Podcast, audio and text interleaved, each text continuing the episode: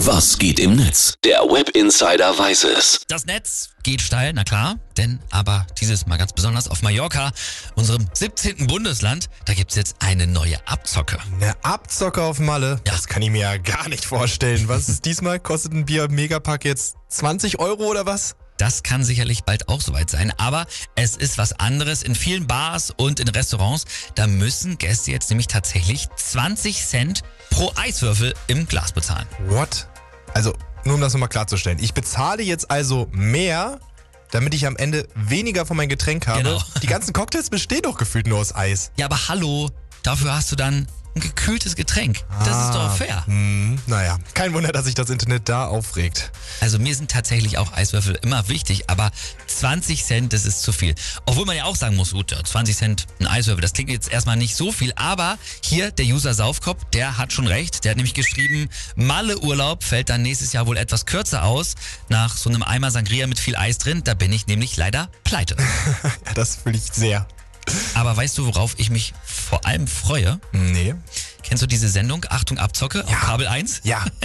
Peter Giesel, der mit seiner Truppe Abzocken aufdeckt. Genau. Das gucke ich immer beim Essen. Ja, so und die stürzen sich ja immer auf diese super offensichtlichen Sachen und äh, ja, das Netz, das geht da auch voll drauf, die machen das nach. Die haben nämlich hier zum Beispiel geschrieben, der User heißt Nils, der hat geschrieben, Achtung Leute, in Sangria auf Malle ist anscheinend echt kein Qualitätswein drin. Danke, dass ihr mir endlich die Augen öffnet, Kabel Ah, 1. das erklärt auch endlich die Kopfschmerzen, die ich immer habe. Ja, oder?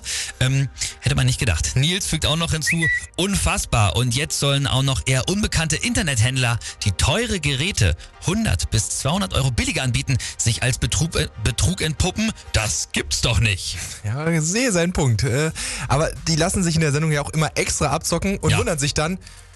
Wurdest du schon mal abgezockt?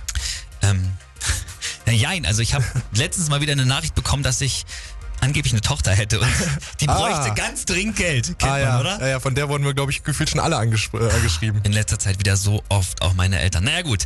Ähm, ich finde aber vor allem, einige Leute sind betroffen, zum Beispiel auch hier dieser User, der heißt Sorgi, den müssten wir vielleicht mal aufklären. Der hat nämlich geschrieben, hier bei Twitter, meine Tochter hat mir über WhatsApp ihre neue Telefonnummer geschickt. Das ist schon komisch, weil ich bin 21 und bis zu dem Zeitpunkt hatte ich noch gar keine Tochter, aber das würde erklären, warum ich ihre alte Nummer nicht hatte. Ah, ja. Jetzt verstehen wir uns gut, obwohl ich erst so kurz Vater bin. Mensch, das ist ja fast so emotional, als wie er hier seinen Vater kennengelernt hat. In meiner Freizeit, da spiele ich gerne Call of Duty und in meinem letzten Match, ich, ich konnte es kaum glauben, da hab ich, hat mir jemand was geschickt. Kanntest Troyer 69? Ich habe deine Mutter gefickt, du Opfer. Hm, ja, schön. Das muss er sein, das ist mein Papa.